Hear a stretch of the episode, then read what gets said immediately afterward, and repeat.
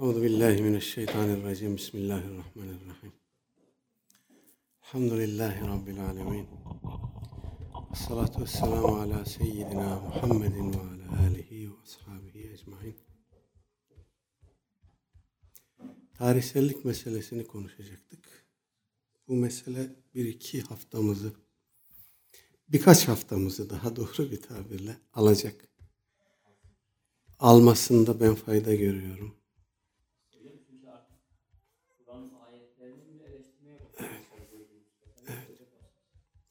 Türkiye bir yere doğru gidiyor. Yani nereye gidiyor? Ee, Müslümanlığımızın kalitesi, takvamız, zühdümüz, Allah korkumuz artmıyor. Belki İslami hizmetlerde görünüşte bir artış var, zahiri bir artış var. Ama takvamızda, zühdümüzde, itikat hassasiyetimizde, kimlik ve aidiyet bilincimizde ciddi çözülmeler var. Kanaat acizem odur. Türkiye hiç bugüne kadar bu dönemde olduğu kadar e, aidiyetlerini bu denli açık, net, doğrudan tartışma konusu yapmadı, yaptırmadı. Bu konuda müsteşriklerden, İslam düşmanlarından, efendim, seküler e, kesimden gelen tenkitleri hep göğüsledi. Efendim, bu tenkitler karşısında İslamiyetinden şüphe etmedi, kaynaklarından şüphe etmedi. Fakat şimdi ciddi bir çözülme görüyorum. Çok ciddi, çok tehlikeli bir çözülme görüyorum. Bu ülkenin kalkınması, bu ümmetin birliği, dirliği, selameti, İslami umdelerin tartışılmasında değil. Yanlış bir şey yapıyoruz yani.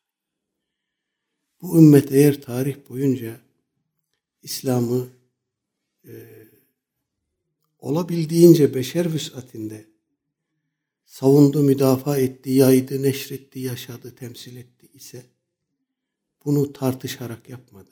Yani İslamiyeti, İslami umdeleri tartışma konusu yaparak yapmadı. Bu konuları İslam'ın birinci asrında, ikinci asrında yaşadık biz. Bu e, tecrübeyi. Sonra bunu tarihte bıraktık. işimize baktık.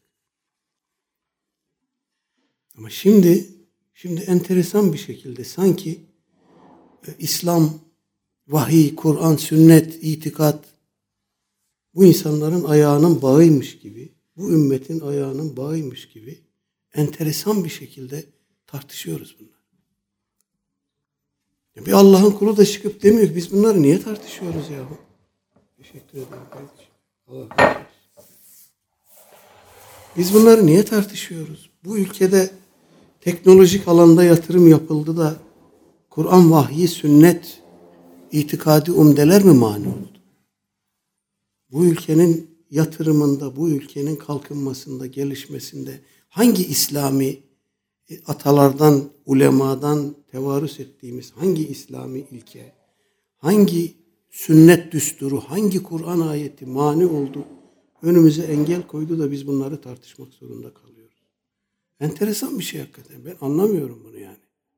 Niye tartışıyoruz? Neyi çözüyoruz? Neyi çözmek istiyoruz? Yani Kur'an vahyi öyle miydi, böyle miydi? Peygamberin dindeki konumu şöyle miydi? Bunu tartıştığımız zaman ne oluyor? Tek bir şey oluyor. Protestanlaşıyoruz. Olan bu. Protestanlaşıyoruz.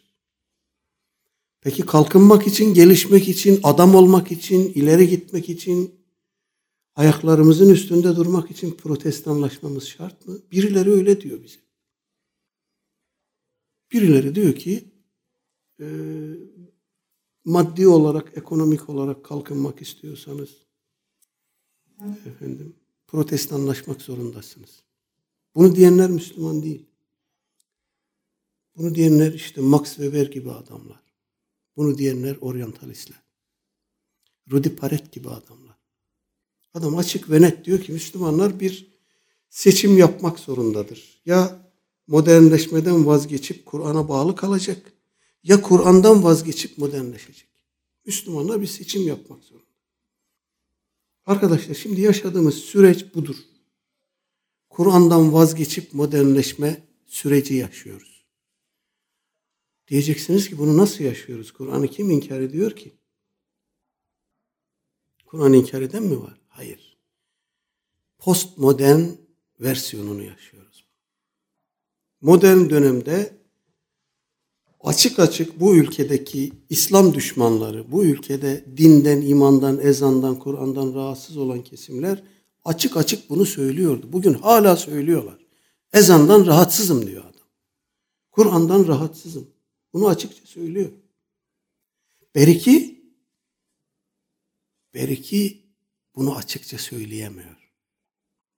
Bunu açıkça söylemekte bir maslahat görmüyor kendisi için. Çok daha hin, çok daha profesyonel, çok daha siyasi. Bunu öyle bir söylüyor ki siz onun Kur'an'ı inkar ettiğini düşünemiyorsunuz. Bu adam Müslüman diyorsunuz ya. Kendini Müslüman olarak ifade ediyor. Kur'an anlatıyor insanlara. Ayetten bahsediyor. Bu adam Kur'an düşmanı olamaz. Bu postmodern versiyonudur, işin postmodern metodudur.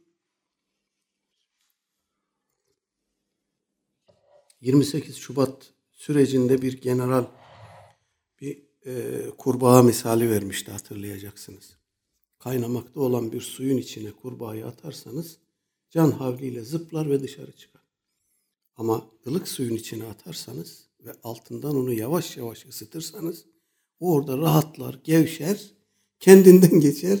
Kaynamaya başlayınca istese de dışarı çıkamaz. Şimdi bu süreci yaşıyoruz. Bunu bu ülkedeki cuntacılar yapıyordu Müslümanlara. Cuntacı birisi söylemişti bunu. Ama şimdi şimdi Müslümanlar yapıyor. Bilemem bu işin AK Parti ile doğrudan bir ilgisi var mıdır? Siyasi iktidarın zihniyetiyle doğrudan bir ilgisi var mıdır? Bilemem. Bir şey söyleyemem. Ama bu süreçte bunların bayağı bir ön aldığı, bayağı bir mesafe kat ettiği açıktır. Nasıl izah edeceğiz bilemiyoruz. Camilerde bayanlar oturuyor erkeklere sunum yapıyor. Camide telefonumda fotoğrafı var. Şimdi erkek hocalarımız, vaiz efendilerimiz, müftülerimiz, din adamlarımız, eğitimcilerimiz, akademisyenlerimiz, hocalarımız bunlara ne oldu da bir bayan camide erkeklere vaaz mı ediyor, sohbet mi ediyor, neyse bunun adı. Nasıl bir formatta yapıyorlarsa. İşte İzmir'de yaşanan bir olay. Ee, bir akademisyen, bir profesör efendim mesleğine 30-40 senesini vermiş bir adam. Şu malum medya adamın söylediklerinden rahatsız oldu, çarpıttı diye adamı aldılar. Elsiz ayaksız, sorgusuz, sualsiz aldılar. Ya 28 Şubat dönemini mi yaşıyoruz? Bu nedir? Yani artık ağzımızı açamayacak mıyız? Artık şu iş yanlış oluyor diyemeyecek miyiz? Bilemiyorum. Bir yere doğru gidiyor bu ülke. Allah akıbetimizi hayretsin.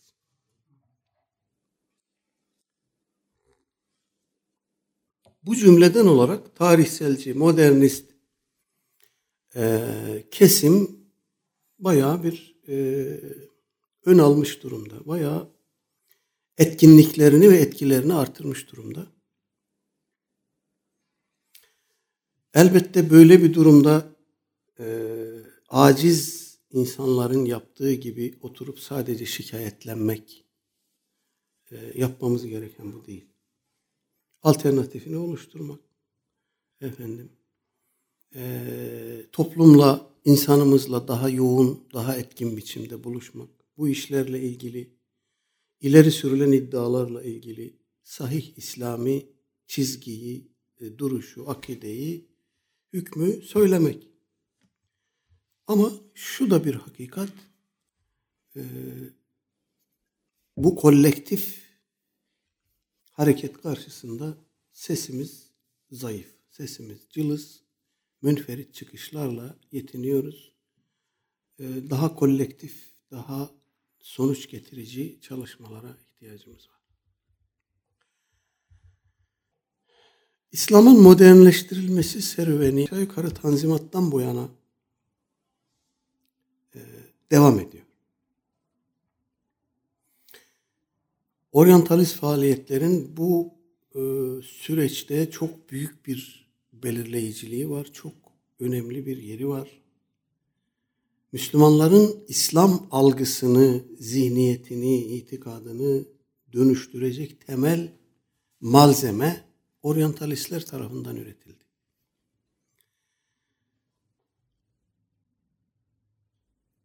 Geçtiğimiz 50 yıl öncesi ile 50 yıldan bu tarafa yaşadığımız süreç arasında ciddi bir fark da var. Oryantalistler bize e, Kur'an'ın Allah Teala'nın kelamı değil, Peygamber Aleyhisselatü Vesselam Efendimizin sözü olduğunu söylediğinde biz buna refleks tepkiler gösterdik. Alimlerimiz, o dönemi yazanlar, çizenler, düşünenler refleks tepkiler gösterdiler. Belki hatta bunu ciddiye de almadılar. Adam kendi kitabı hakkındaki tasavvurunu Müslümanların kitabında da bize e, tabirimi hoş görün yutturmak istiyor. Biz bunu yutmayız. Kur'an Allah kelamıdır. Değişmemiş tek ilahi, son ilahi mesajdır. Okuma yazma bilenimiz bilmeyenimiz hepimiz aynı şeyi söyledik, hissettik. Ee, bu noktada sabit kadem durduk. Bu son 50 yıldan bu yana enteresan bir dönüşüm yaşanıyor toplumda. Kur'an peygamberin sözüdür diyenler, diyen oryantalistlere tepki gösteren bu ümmet, onları aşağılayan, onları efendim e, reddeden, onlara belki hakaret eden bu ümmet şimdi aynı şey Müslümanlar tarafından söylenmeye başladı ama enteresan bir tepkisizlik, enteresan bir suskunluk, enteresan bir sineye çekmişlik durumu var. Müslüman olduğunu söyleyen birileri bize diyor ki bu Kur'an peygamberin sözüdür.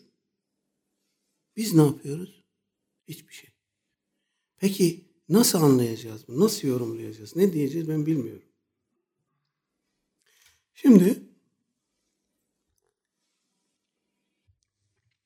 e, bizden daha önce süreç olarak bunu yaşayan Hint-Pakistan coğrafyasında enteresan ibretler var bizim için.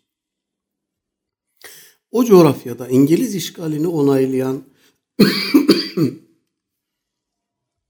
İngilizleri alkışlayarak, sitayişle, duayla efendim karşılayan Hindistan modernistleri, Muhammed İkbal, Sür Seyit Ahmet, efendim ve bunlardan sonraki kuşak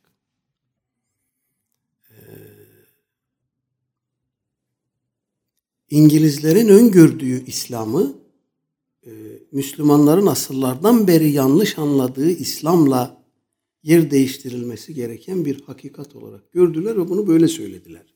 Ümmete böyle anlattılar. Bizim alimlerimiz Kur'an'ı, sünneti, dini yanlış anladı, yanlış anlattı. Biz adam olacaksak eğer, işte bu yeni din tasavvuruyla adam olacağız. Bunun yeni Kur'an anlayışı var, sünnet anlayışı var, vahiy anlayışı var, peygamber anlayışı var. Efendim. Dolayısıyla bu süreci alkışladılar, bu süreci teşvik ettiler, tergip ettiler. İşte orada başlayan sürecin yetiştirdiği bir zat Fazlur Rahman. Zannediyorum 1978 ölüm tarihi. Pakistan'daki Eyüp Han askeri darbesi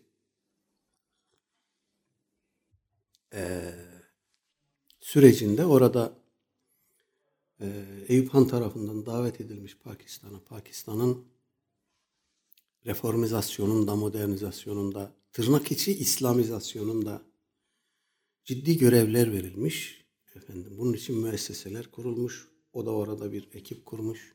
Dergiler çıkartmış, neşriyat yapmış. Efendim, e, fikirlerini beyan etmiş, toplumla paylaşmış. Fakat ciddi biçimde İslam itikadıyla çelişen, çatışan fikirleri ortaya çıkıp da ulema tarafından yayılınca, duyulunca ciddi tepkiler görmüş.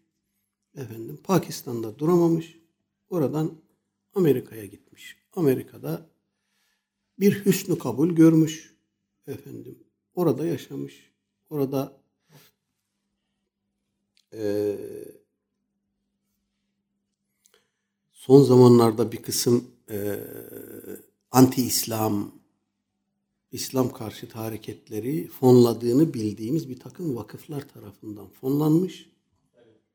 Rockefeller bunların başında geliyor. Çalışmalarını o doğrultuda yapmış efendim ve orada ölmüş. Bu e, zatın çalışmaları e, zannediyorum 15-20 sene öncesinden bu yana tercüme edildi. Akademiyamızda, yayın neşriyat dünyamızda yayıldı, duyuldu. Görüşleri Türkiye'ye gelmiş oldu. Burada özellikle Ankara İlahiyat Tandanslı bir kısım akademisyenler tarafından özel bir itinayla neşredildi. Efendim, e, Türkiye'ye de böylece e, İslam'ın modernleştirilmesinin yeni bir metodu, benim postmodern metot dediğim metot gelmiş oldu. Müsteşriklerin söylediklerinden çok farklı şeyler söylemiyor aslında Fazıl Rahman. Çok farklı şeyler söylemiyor. Müsteşrikler ne diyordu? Kur'an peygamber sözüdür. O da aynısını söylüyor. Efendim, e, Aleyhisselatü Vesselam Efendimizin şahsiyeti, izzeti, kişisel hayatı ile ilgili ahlak dışı şeyler söyledi oryantalistler. İşte Allah rahmet eylesin e, Asım Köksal Hoca Kaytani'nin bu konuda söylediklerine kalın bir reddiye yazdı. İslam tarihi içerisinde neşredildi o. Aynı şeyi Fazlur Rahman da söylüyor. Efendimizin izzetiyle ilgili ona dokunan şeyler söylüyor Fazlur Rahman. Ama oryantalistler karşısındaki tepkimiz bu adam ve bunun ardılları, bunun takipçileri tarafından söylendiğinde dediğim gibi enteresan bir suskunluk, bir uyuşmuşluk e, durumu içerisinde algılanıyor. Yokmuş gibi davranıyoruz. Bu adam ne demiş, ne söylemiş? Fazıl Rahman. Modern İslam düşüncesinin tenkidinin ikinci cildinde bunları toparlamıştım ben kısmen. Ee, daha sonra da tabii o eserleri tercüme edilmeye devam etti, makaleleri tercüme edildi. Ve bu konuda ciddi bir Fazıl Rahman e, literatürü oluştu Türkiye'de. Fazıl Rahman önce vahiy ve vahyin mahiyeti konusunda daha sonra söyleyeceklerine zemin e, hazırlığı mahiyetinde bir şeyler söylüyor. Biz de oradan başlayalım.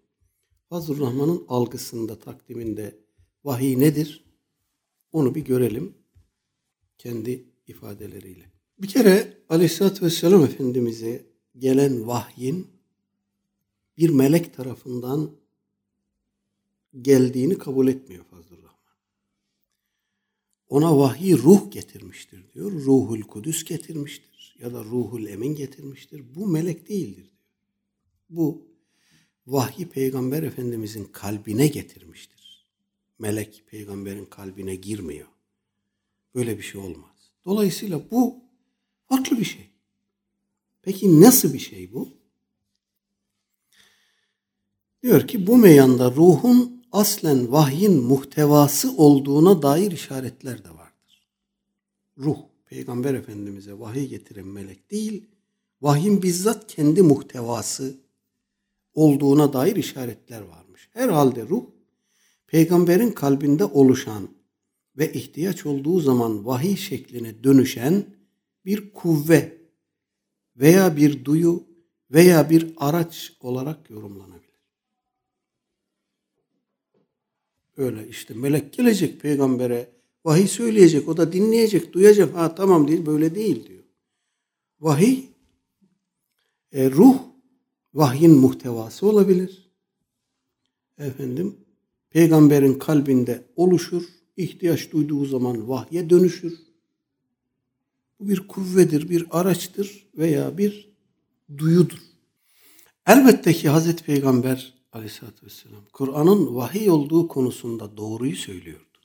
Çünkü kendisinin doğrudan doğruya hissederek dini bir yaşantısı neticesinde bu hikayeler vahye dönüşmüştür.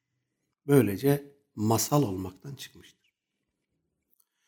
Müslümanlar için mutlak kuralsal olması açısından Kur'an, Allah'ın tarih içinde cereyan eden durumlara peygamberin zihni vasıtası vasıtasıyla verdiği cevaplar olduğu için tekrar okuyayım. Kur'an Allah'ın tarih içinde cereyan eden durumlara peygamberin zihni vasıtasıyla verdiği cevaplar olduğu için bu zorunluluk daha da güçlenmektedir. Müslümanlar için Kur'an milattan sonra 610-632 yılları arasında Hz. Muhammed'e aleyhissalatü vesselam kelimesi kelimesine indirilen Allah'ın kelamıdır. Sanıyorum ki başka hiçbir dinin kitabı Müslümanların Kur'an'ı bu şekilde anladıkları gibi anlaşılmamıştır.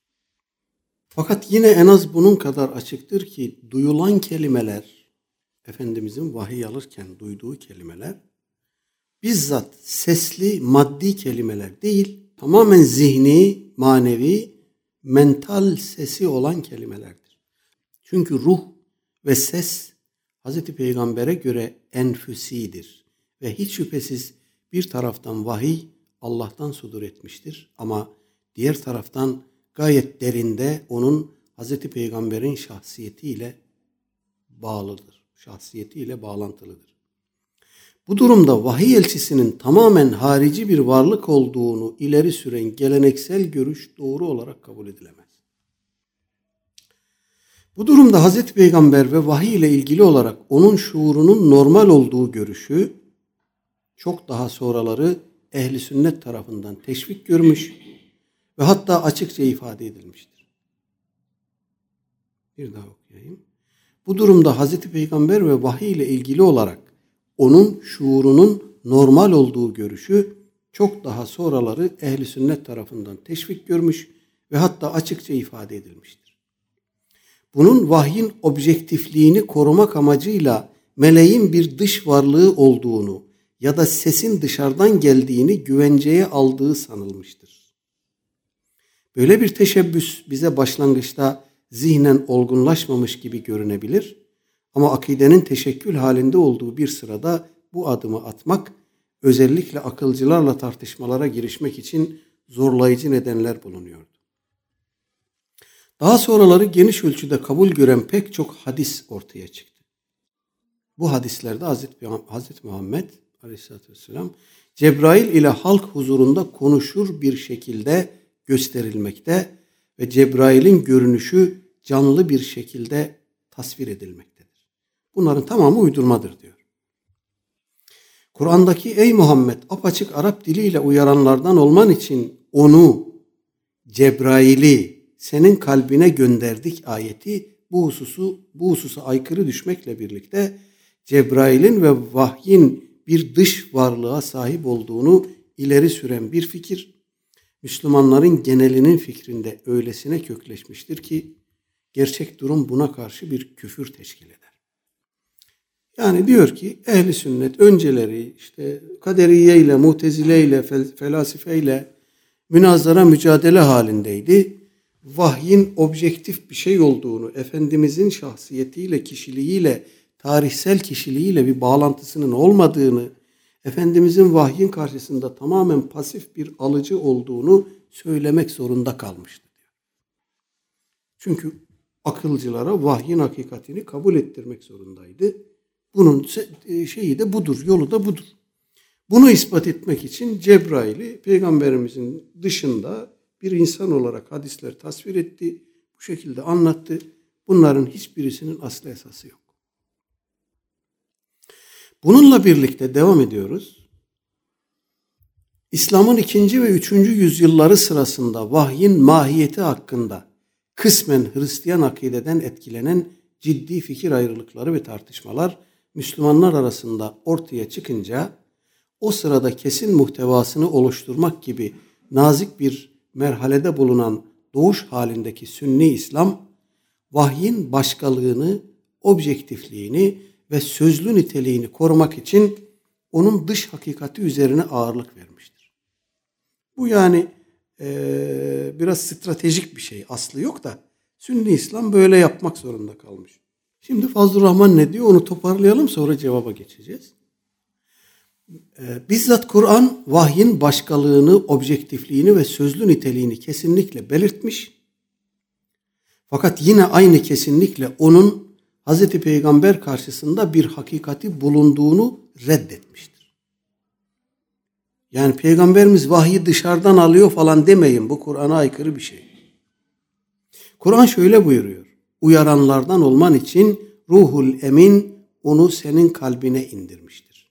Ve yine buyuruyor ki de ki Cebrail'e düşman olan kimseyi bırakın çünkü Kur'an'ı senin kalbine indiren odur. Yani kalbe indiği için bu dışarıdan gelen bir şey değil. Efendimizin içinde esasen mevcut olan bir şey yani. Fakat sünnilik hatta bütün ortaçağ İslam düşüncesi akideyi oluştururken bir yandan vahyin başkalığı ve sözlü niteliğini, öte yandan vahyin Hazreti Peygamber'in yaptıkları ve dini kişiliğiyle yakın ilişkisini birleştirecek gerekli fikri araçlardan yoksundu. Bir başka deyişle sünnilik, Kur'an hem tamamıyla Allah kelamıdır, hem de olağan anlamda tamamıyla Hz. Muhammed'in kelamıdır diyecek fikri yeterlikte değildi. Kur'an açık bir şekilde her iki hususu da kabul etmektedir. Bakın. Ne diyordu oryantalistler? Kur'an Muhammed'in sözüdür. Bu ne diyor? O da diyor ki Kur'an peygamberin sözüdür. Hiçbir fark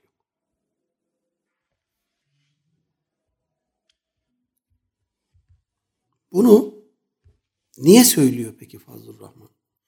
Vahyin Efendimiz'e Allah Teala tarafından bir melek vasıtasıyla iletildiğini, Efendimiz'in bu vahyi, bu vahye hiçbir müdahalesinin, dahlinin olmadığını, hatta kendisinin de o vahye uymak zorunda olduğunu Kur'an açıkça söylüyor.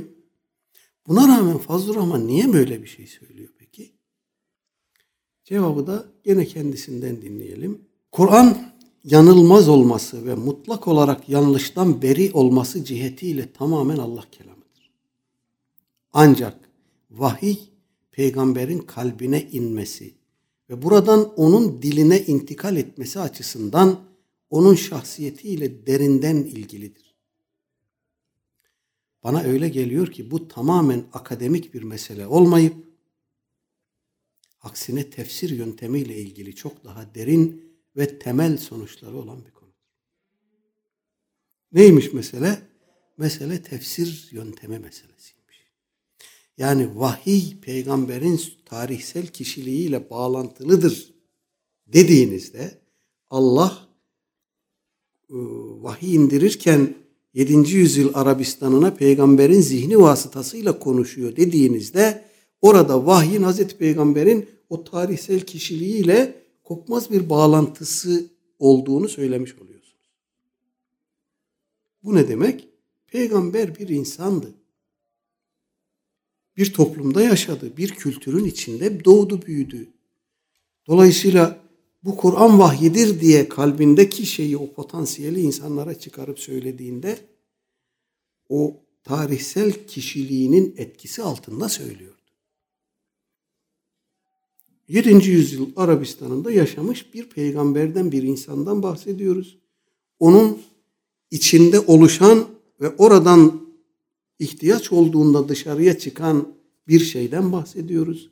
Dolayısıyla bu tarih üstü, evrensel filan bir şey olamaz. O coğrafyaya ait oraya mahsus bir şey olur. Tefsir usulüyle de yakından ilgilidir demesinin anlamı bu. İleride bunu söyleyecek zaten. Dolayısıyla bize diyor ki Kur'an Müslümanlar için e, hayatı nasıl tanzim edecekleri konusunda kendilerine rehberlik eden, kılavuzluk eden, problem çözmede onlara rehberlik eden, kaynaklık eden bir kitap değil. Kur'an sadece ve sadece Müslümanlara, bugünün Müslümanlarına ahlaki ilkeler verebilir. Bu kadar. Onun dışında hukuk, ekonomi, efendim, sosyal hayat vesaire, siyaset bunları nasıl dizayn edeceğimize Kur'an müdahale etmez. Bunu biz Kur'an'dan aldığımız ahlaki ilkeler üzerine kendimiz tespit ederiz. Bunu o burada söylediği o tefsir usulünde, meşhur tefsir usulünde açık ve net bir şekilde söylüyor. Onu da e, kendi ifadelerinden okuyalım. Meşhur tefsir usulü. Şunu aklımızda tutarak e, okuyalım okuyacaklarımızı. Vurgu önemli. İslami modernizmin bir anlamı varsa o da kesinlikle şeriatın muhtevasının değişime, büyük ölçüde ve çok yönlü bir değişime tabi tutulması gerektiğidir. Bu makalede belirtildiği şekilde değişim ilkesi kabul edilirse bu faaliyet hiçbir şeyle sınırlandırılamaz. Hatta Kur'an'ın kanun koyan ayetleri dahi bu yeni yorumun kapsamı dışına itilemez. Bu ilkenin tek sınırı ve ger- gerekli çerçevesi Kur'an'ın sosyal gayeleri, temel manevi ve ahlaki ilkeleridir. Yani Kur'an'daki sosyal gayeler, temel manevi ve ahlaki ilkeler değiştirilemez. Bunun dışındaki her şey, her şey, her şey. Bunu aklımızda tutalım. Kur'an'ın gerçekleştirmek istediği hususlar günümüz bağlamında lafzi, literal olarak günümüz bağlamına taşınamaz. Çünkü böyle yapmak bizatihi Kur'an'ın gayelerine muhalefet etmekle sonuçlanabilir. Bugüne kadar yalnızca peygamberin sünneti ve fıkhın değil, aynı zamanda Kur'an'ın dahi kesinlikle tarihsel tetkike tabi tutulmasını isteyen bu yaklaşım sadece gelenekçiler değil, onların yanı sıra modernistlerin çoğu bile bunu kabulde tereddüt gösterdiler. Oysa bu Kur'an'ın ve peygamberin hedeflerini hakikaten gerçekleştirmek ve Müslümanların tarihsel performanslarını takdir edip değerlendirmek için tek dürüst yöntem olarak gözükmektedir. Dikkatinizden kaçmasın bir daha vurgulayayım. Bugüne kadar yalnızca peygamberin sünneti ve fıkhın değil aynı zamanda Kur'an'ın dahi kesinlikle tarihsel tetkike tabi tutulmaz. Kur'an'ın muhtevasının yani tarihsel tetkike tabi tutulmasını isteyen bu yaklaşım üstelik diyor ki buna sadece gelenekçiler karşı çıkmadı. Birçok modernist de buna karşı çıktı. Ama böyle yapmak zorundayız. Bunları aklımızda tutalım. Şimdi meşhur tefsir usulü Fazlur Rahman'ın vaz ettiği ve önerdiği meşhur tefsir usulü kendi ifadeleriyle şöyle. Gerçekçi ve gelecek vadeden bir İslam hukuku ve İslam kurumları tesis etmek istiyorsak iki yönlü bir hareket yapmak zorundayız. Birincisi, nazil olduğu zamanın konuyla ilgili mevcut toplumsal şartlarını göz önünde tutarak Kur'an'ın somut olayları işleyişinden bir bütün olarak Kur'an'ın hedeflediği genel ilkelere doğru hareket etmektir.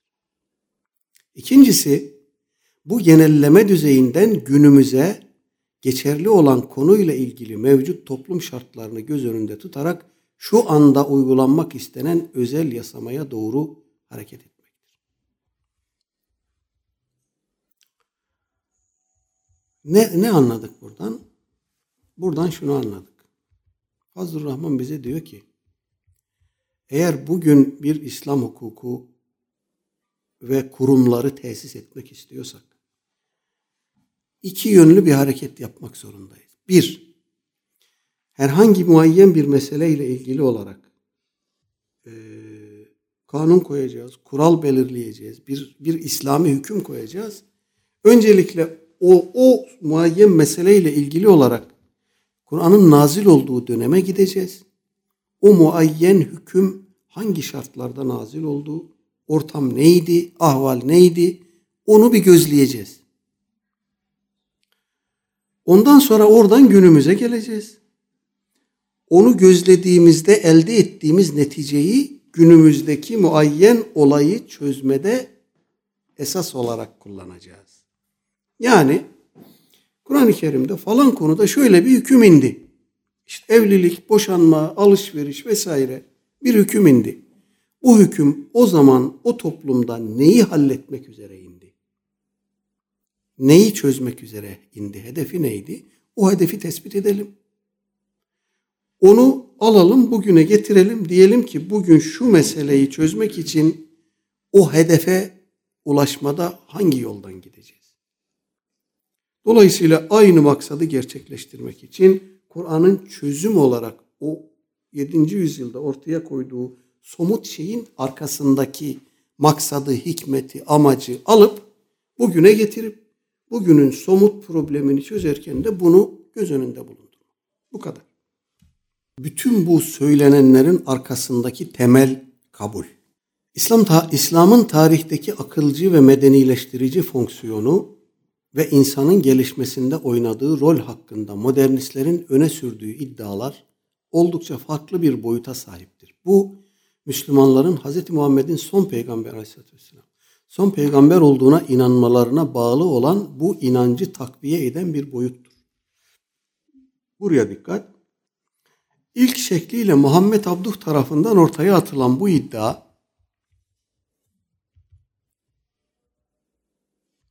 Muhammed İkbal tarafından felsefi bir terminolojiyle yeniden ifade edildi. Buna göre Kur'an'ın son vahiy ve Hz. Muhammed'in aleyhissalatü vesselam son peygamber olduğu gerçeği insanlığın gelişmesi açısından oldukça anlamlıdır. Bu demektir ki insan öyle bir olgunluk seviyesine çıkmıştır ki artık onun hazır vahyin yardımına ihtiyacı yoktur. İnsanlık o kadar gelişmiş, o kadar olgunlaşmış ki vahyin, hazır vahyin verilerine ihtiyacı yok. Bu demektir ki insan öyle bir olgunluk seviyesine ulaş çıkmıştır ki artık onun hazır vahyin yardımına ihtiyacı yoktur. İnsan kendi ahlaki ve fikri kurtuluş kaderini kendisi çizebilir. Ayrıca İslam insanı sahip bulunduğu akli ve ilmi güçler konusunda şuurlandırarak insanlığın gelişmesinde önemli bir rol oynadı. Kur'an vahyinden ayrı olarak aynı sürecin gerçek tarihte de yer aldığı görülmektedir. Şöyle ki İslam medeniyeti hem düşünce hem de ilim alanında eski medeniyetlerin sır tellallığını yapan atmosferini silip süpürerek onun yerine modernliğin ilmi ve uyanık ruhunu getirdi. Ve böylece söz konusu modern tutumun dogmasını doğmasını sağladı. Böylece dile getirilen bu iddiada büyük çarpıcı, büyük gerçek payı olup bu gerçeği tarafsız ve açık kalpli her medeniyet tarihçisi kabul etmek zorunda kaldı. Evet, mesela anlaşıldı. İnsanlık işte bu e, sosyal darwinizm diyoruz ya, işte bu. E, bu arada bir kitap tavsiye edeyim size bu sosyal darwinizmle ilgili. Osmanlı aydınları ve sosyal darwinizm. Biraz kalınca bir kitap ama okuyun.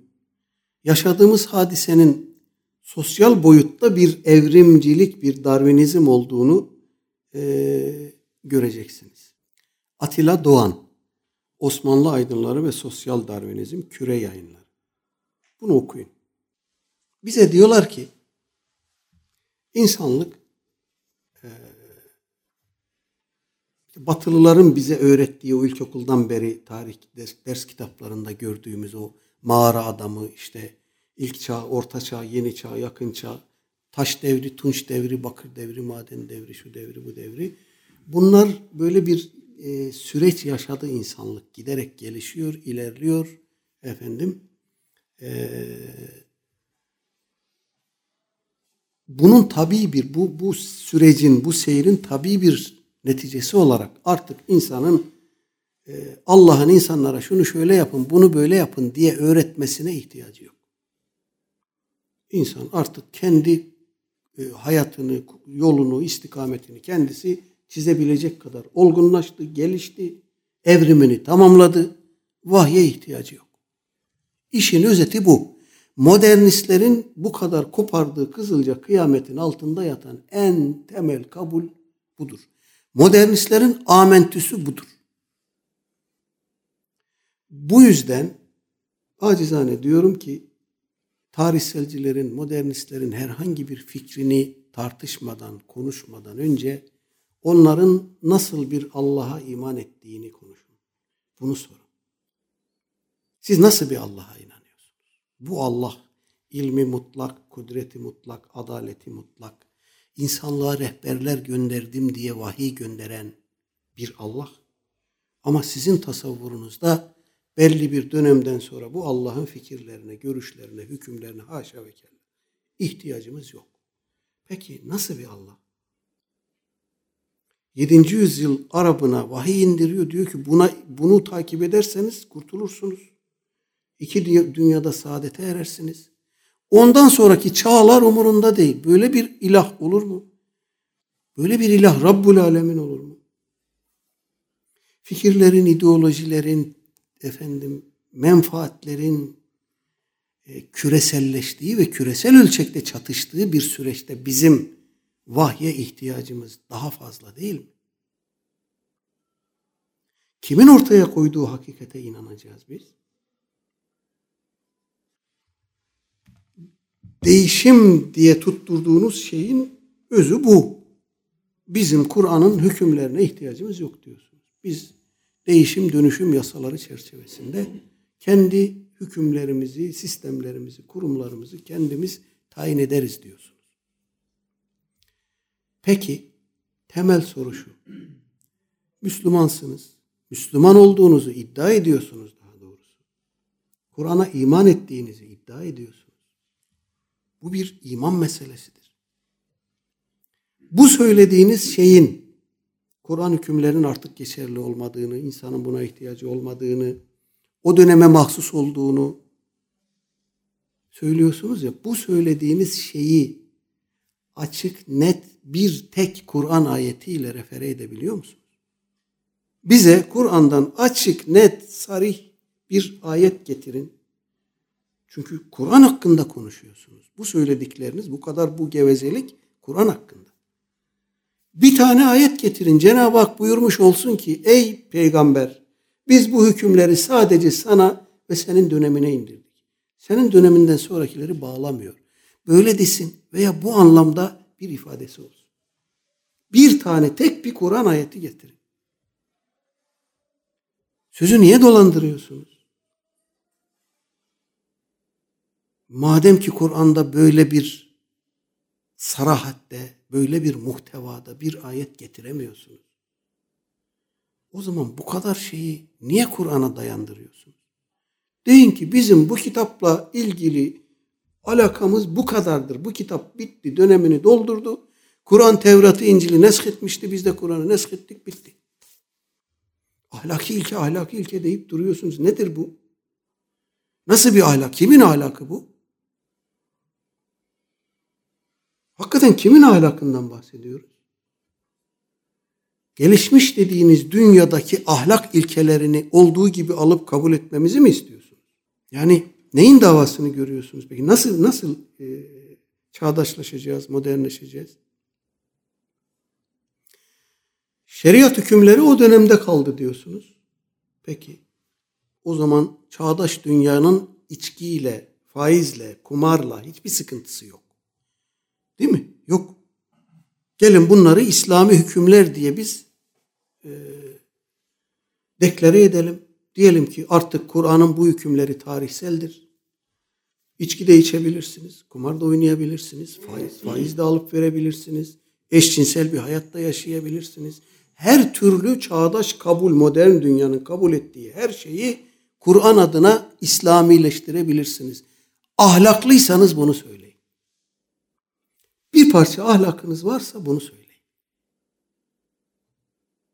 Ama bizim değişim, değişim, değişim derken aklımıza gelen 3-5 tane mesele değil mi? Hiç bunların siz faizle ilgili hükümleri değiştirelim dediğini duydunuz mu? Hiç siz bunların zinayla, içkiyle ilgili hükümleri değiştirelim dediğini duydunuz mu? Hayır, Kur'an'ın bu hükümlerini değiştirelim demiyorlar. Fazıl Rahman ne diyordu? Şeriatın, fıkhın tamamı. Kur'an'ın muhtevasının tamamı. Aynı şeyi Mustafa Öztürk de söylüyor mu? Bir sonraki oturumda onun görüşlerine de geleceğiz. Aynı şeyi Mustafa Öztürk de söylüyor mu? Evet. Kur'an'ın tamamı diyor mu? Evet. Şimdi ben buradan onları ahlaklı ve ilkeli davranmaya davet ediyorum. Çıkın deyin ki modern dünyada içki sorun değil, faiz sorun değil, fuhuş sorun değil, eşcinsellik sorun değil, metres yaşamak sorun değil. Bunlar pekala Kur'an tarafından kabul görebilir. Bunları Müslüman olarak biz İslami hükümler olarak kabul edebiliriz deyin ahlaklıysanız bir parça. Modernleştirmek adına bu, bu ümmeti götüreceğiniz yer neresi? Batı mı? İşte Batı bunu söylüyor. Siz de bunu söyleyin. Ha bunu söyleyemiyorsanız bu ümmetin yakasından düşün ya. Fazıl Rahman bir yerde diyor ki uzatmayayım şimdi. Ee, az önce de söyledim. Kur'an bize ahlaki ilkeler verir. Ve bir yerde diyor ki ahlaki ilkeler de evrenseldir. Kur'an'dan biz sadece ahlaki ilkeler alabiliriz. Ahlaki ilkeler de evrenseldir. Tarihten tarihe, milletten millete, inançtan inanca değişmez. Peki ben buradan Fazıl Rahman bağlılarına bir soru sorayım. Madem ki Kur'an bize ahlaki ilke dışında bir şey vermez ve madem ki ahlaki ilkeler evrenseldir, o zaman siz niye Müslümansınız kardeşim? Müslümanlıkta niye ısrar ediyorsunuz? Fazıl Rahman'ın açık net ifadeleri var. Yahudiler de Hristiyanlar da cennete gidecek diye. Çok açık net ifadeleri var. Hatta burada anlattım size yanlış hatırlamıyorsam. Oğlu son zamanlarda Hristiyan oldu, din değiştirdi, şöyle oldu, böyle gitti. Peki niye siz Müslümanlıkta ısrar ediyorsunuz? Nedir bunun anlamı nedir? Madem ahlaki ilkeler evrensel ve Kur'an bizim için başka bir anlam ifade etmiyor. Madem Yahudi de Hristiyan da cennete gidecek. Niye Müslümanlıkta ısrar ediyorsunuz ki? Ahlaki ilkeleri evrensel, alın ilkeleri, koyun Müslümanlığın yerine mesele bitsin. Fakat tabi e,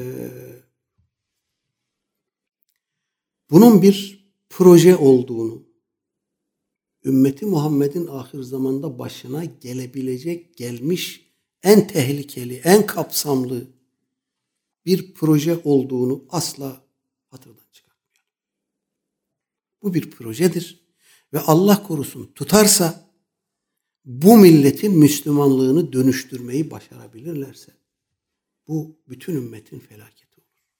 Çünkü ümmeti Muhammed şu anda bütün gözünü çevirmiş hepsi dünyanın her tarafındaki Müslümanlar Türkiye'ye bakıyor. Türkiye'deki bu anlamdaki bir dönüşüm bütün ümmetin raydan çıkmasına sebep olacak. Ben buradan e, böyle hayati bir tehlike, böyle hayati bir tehdit karşısında suskunluğa gömülmüş olan İslami çevrelere de bir mesaj vermek istiyorum. Allah rızası için. İslami ilimler eğitimini artık ciddi biçimde gündeminize alın. Bu tehlike ve diğer tehlikeler, bu tehdit ve diğer tehditler başka türlü bertaraf edilemez.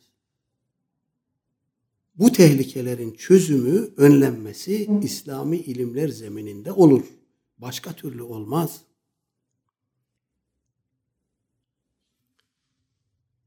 Zira ortaya konan şeyler Kur'an sünnetle ilgili bu iddialar birer tırnak içinde ilmi meseledir.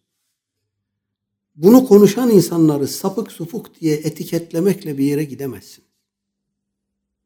Bu insanlarla ilmi zeminde mücadele etmek zorundasınız. Bu insanlara ilmi zeminde mukabele etmek zorundasınız. Aksi halde ben açık ve net söyleyeyim. Bu ülkenin e, Müslümanlığının ciddi biçimde dönüşme sürecine girdiğini artık görün. Evet. Bugün bu kadarla yetinelim. Fazıl Rahman'ın pek çok görüşü var İslam modernizmi ile ilgili. İtikadi görüşleri var, fıkıhla ilgili, tasavvufla ilgili, hadisle, sünnetle ilgili. Bunları burada detaylı olarak anlatıp Fazıl Rahman sempozyumuna dönüştürmek istemiyorum. Üzerinde durmak istediğim temel birkaç görüşünü zannediyorum net bir şekilde sunmuş olduk. Bir sonraki oturumda Mustafa Öztürk ne diyor ona bakalım. Arkasından da diyeceklerimizi diyelim. Yani biz sadece bu fikirleri e, konuşup etiketleyip bırakmayacağız. Bu bize yakışmaz. E, aynı zamanda hak ettikleri mukabeleyi de ilmi zeminde burada inşallah ortaya koymaya çalışacağız. Sizden ve bu şeyi izleyecek olanlardan bir istirhamım var. Buradakileri tenzih ederek söyleyeyim. Bundan 10 veya 15 sene kadar evvel bir e, Türkiye'deki ileri gelen cemaatlerden birisinin organizasyonunda İslam modernizmini anlatmak üzere davet edilmişti. Bize gel şu modernizmi bir anlat dediler. Ben de böyle bir buçuk iki saat kadar kalabalıkta bir hazirun var. Orada İslam modernizmini anlattım. Böyle ön tarafta sarıklı hoca efendiler var. Yaşlı başlı hoca efendiler var. Sunum bittikten sonra ön taraftaki bir hocamız el kaldırdı. Hocam buyurun dedim. Ben dedi sana hakkımı helal etmiyorum. Niye dedim hocam hayırdır? Ya kardeşim dedi aklımızı allak bullak ettin ya. Bediüzzaman Said Nursi Hazretleri buyurmuş ki e, bid'at fikirlerin mi e, tavsifi sa, safi zihinleri idlal eder. Buna benzer bir sözünü söyledi bana. Evet böyle demiş Bediüzzaman merhum. Ama siz hocalarsınız ya ben bunu size İslam modernizminin ne olduğunu anlatmak için yaptım bu sunumu. Beni bunun için davet ettiler. Sizin de kafanız karışacaksa ben kafamı hangi duvara vurayım? Allah rızası için yani en azından bir fikri temellerinden ele alıp tartışabilecek dirayeti gösterebilmeliyiz ya. Benim hocamın da kafası karışıyorsa burada yani ne yapalım? Kime gidip halimizi, derdimizi şikayet edelim? Evet, dolayısıyla biz burada batıl fikirleri, batılı, safi zihinleri idlal etmek amacıyla değil. Sadece resmetmek amacıyla söyledik, söyleyeceğiz. Arkasından da diyeceklerimizi diyeceğiz inşallah. Ee, bu inşallah böyle bir seri olsun. Ee, bu gidişatın önüne geçmede ne kadar etkili olur? Cenab-ı Hak tesirini kalk etsin diyelim. En azından vazifemizi yapmış oluruz. Böyle umalım. Evet Allah Teala ayaklarımızı kaymaktan muhafaza buyursun. Ve sallallahu ala seyyidina Muhammedin ve ala alihi ve ashabihi ecmain. Velhamdülillahi Rabbil alemin. El Fatiha.